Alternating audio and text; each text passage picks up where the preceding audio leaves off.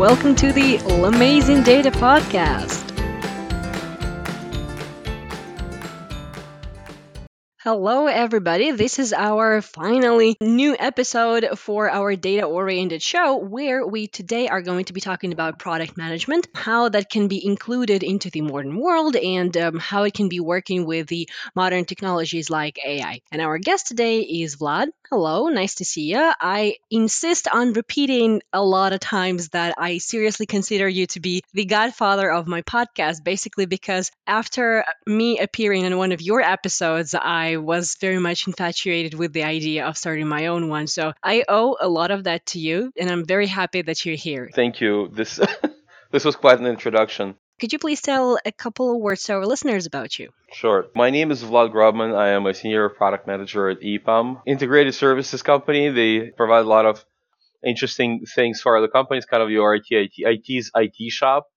And part of that is introducing a product mentality or product mindset or any other ways to do that. And I am one of the people who does that, introducing product mindset and introducing product management competency, not only within EPAM, but also for our clients. I, really hope that I would not, you know, like trigger anything bad or just sound like a complete, like not a nice person. Let's put it this way. Um, but I have, you know, like kind of the cola Pepsi question. Once we are talking about product management, how does that differ from project management? That is that is I, I know i realize that is like one of the worst things i could have asked you but i still would like to do that. So in terms of the product um, development and existence what's the difference between those pms well one of them is not a pm in product management we don't like uh, abbreviation pm because that immediately brings up project management. In many st- uh, in many occasions i divide it by something like this product managers should be focused on the what, and project managers are should be focused on the when. In other words, uh, product managers figure out what we need to build, which is why the what. Project managers figure out timetables, meetings, schedules, and in generally assist the team, not just product managers, but the whole team with making sure everybody adheres to cadence, everybody adheres to the schedule, everybody adheres to the meetings. So, like I said, we're good friends. We're focused on different parts of the picture, and especially in large size companies. And I think it's it's a beneficial, uh, mutually beneficial relationship. In terms of your responsibilities throughout the time from the very start till these days, um, would you say that your approach to, um, you know, like preparing the plan for the product has shifted to be more data oriented and data based? Basically, because the quantity of data around us enlarges and uh, the technologies are evolving that that is kind of something that you cannot avoid anymore, or that did not really change much in, in terms of your job? This is the, the question I like. it lets me say one of my favorite things about product management that product management is as much art as it is science. It sounds very poetic, I'd say. I'm trying. There are a lot of data driven decisions to be made within product management, but there's also a lot of decisions that are informed by qualitative research and qualitative knowledge. In other words, it's not something that data can express immediately, but it's uh, things you've learned, things that changed or things where you don't have enough data to make an informed decision. Another thing uh, really interesting is that data that drives the decision can be misinterpreted. I'm sure there are a lot of stories when uh, relying on data alone uh, without really understanding or interpreting data correctly leads into this like pit of despair, and uh, you you don't know where it's gonna end, uh, but you definitely lose engagement and you definitely lose attraction uh, with your existing users. I really like the the quote that you said very much. If that's your invention, that's that makes it even better. that the project management is uh, more of an art than a science.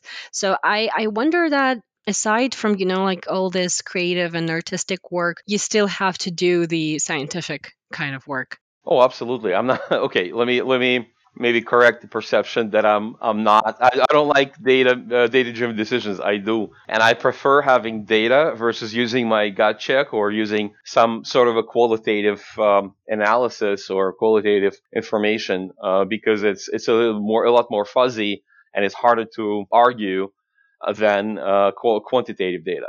Uh, so in that sense, yeah, absolutely has a place on Earth, has a place under the sun. And uh, I actually, like I said, I actually prefer having quantitative data because it's easier to work with, and um, a lot of consumer-facing companies collect those huge amounts of data, and, and it really helps to make those decisions. And um, they, um, I would say, they absolutely lead to a better experience. It's it, it, those those cases that I bring up. They're usually outliers. I, I, I am playing a bit of a devil's advocate, just just to underline that. Hey, uh, yes, data-driven decisions are good, but sometimes they're they are so good they're bad, and they lead you in, in, in a bit of a wrong direction. Considering all the products first and foremost, a responsibility aside from generating revenue is to delight the customer, whoever that customer is. Uh, the problem is with the within the enterprise world, a lot of times when you work with the enterprise product, you don't have that much of a data to rely on, and that's when your art part, art artistic senses or or gut uh, product managers gut feeling comes to play for now, I see that it's bad when we don't have much data. Uh, well, bad is kind of strong word, but it's not helpful when we don't have much data.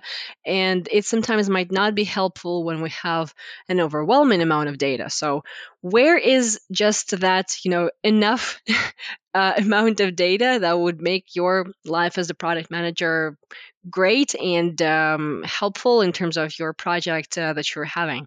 Uh, I I don't know. oh no. That's the honest answer. That's the honest answer. Um, it, most of the products I've worked with uh, were on the side of lacking the data.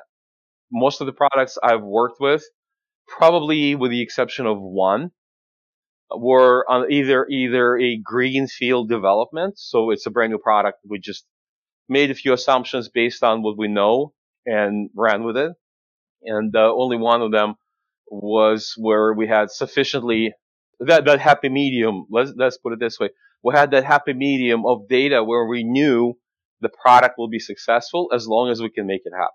So that's uh, in full transparency. I don't know what too much data looks like. I know what not enough data looks like very well. Okay. If there's more of the situation on the liking of the data, um, in terms of your work, have you ever had an opportunity to do this kind of consultancy and um, advisory thing that you would be actually suggesting some of the areas are currently overlooked and they are not uh, giving you all the all the information and all the data that would be totally helpful for your project? Oh yes, definitely. And uh, the funny part is, um, it's always my responsibility to find ways to improve the situation around the product, not just within the product. So, um, suggesting that we can collect more data is, is, is a part of those responsibilities whenever it's possible, whenever it's not being done. And then, uh, of course, absolutely 100% it is being suggested.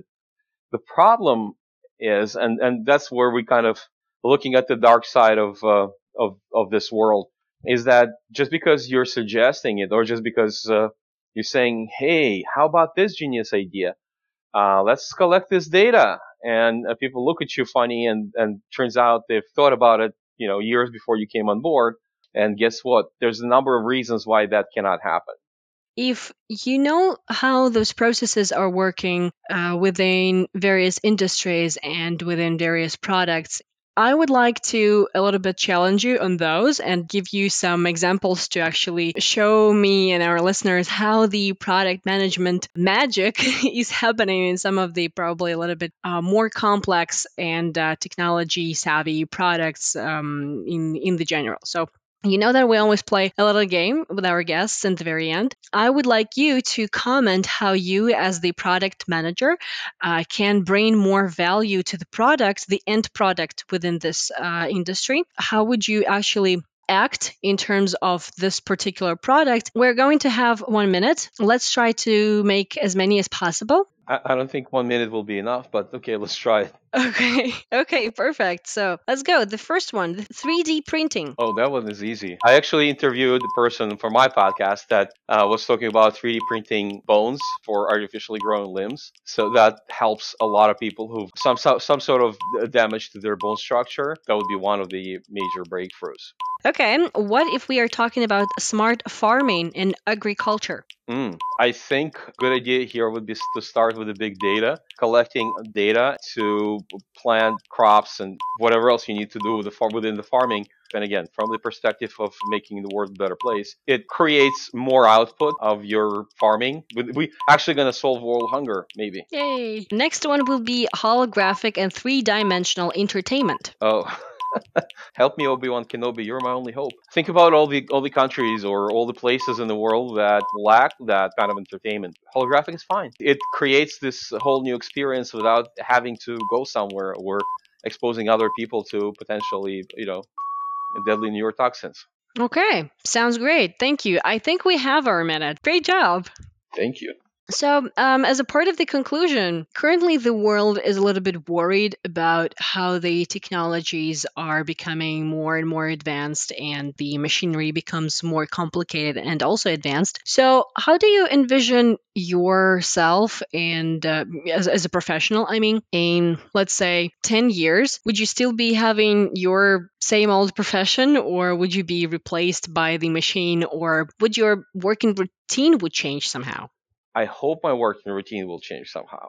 I'm looking forward to it. I don't think product management role will change significantly. I think it would evolve as almost everything else. So 10 years is a pretty big time frame. I almost certain it will change. It probably will involve a lot more data because we are in a data driven world and possibilities of collecting data are increasing daily. I think we're going to get a lot better at interpreting that data, which is hugely important. And uh, once we get better at interpreting that data, we'll be able to build more efficient algorithms, uh, more efficient systems, process and, and, and, and consume that data in the right way. So I see my life being drastically improved and I welcome that change because it will beca- it will help me become more efficient and spend my, more of my time on creating s- interesting solutions and, and, and looking into more problems to solve versus looking at one problem and trying to collect all the data I can because that's already done. Well, that that sounds like a very you know like sweet and reasonable ask for. So let let's actually wait for ten years and see how how's that changing. I'm pretty sure that we're actually moving into that direction. So fingers crossed, everything's gonna be fine for us. Thank you very much for for joining in. That was a great talk. No problem. Thank you for having me. It's been a pleasure, uh, and it's been a very interesting conversation. So thank you so much. Bye.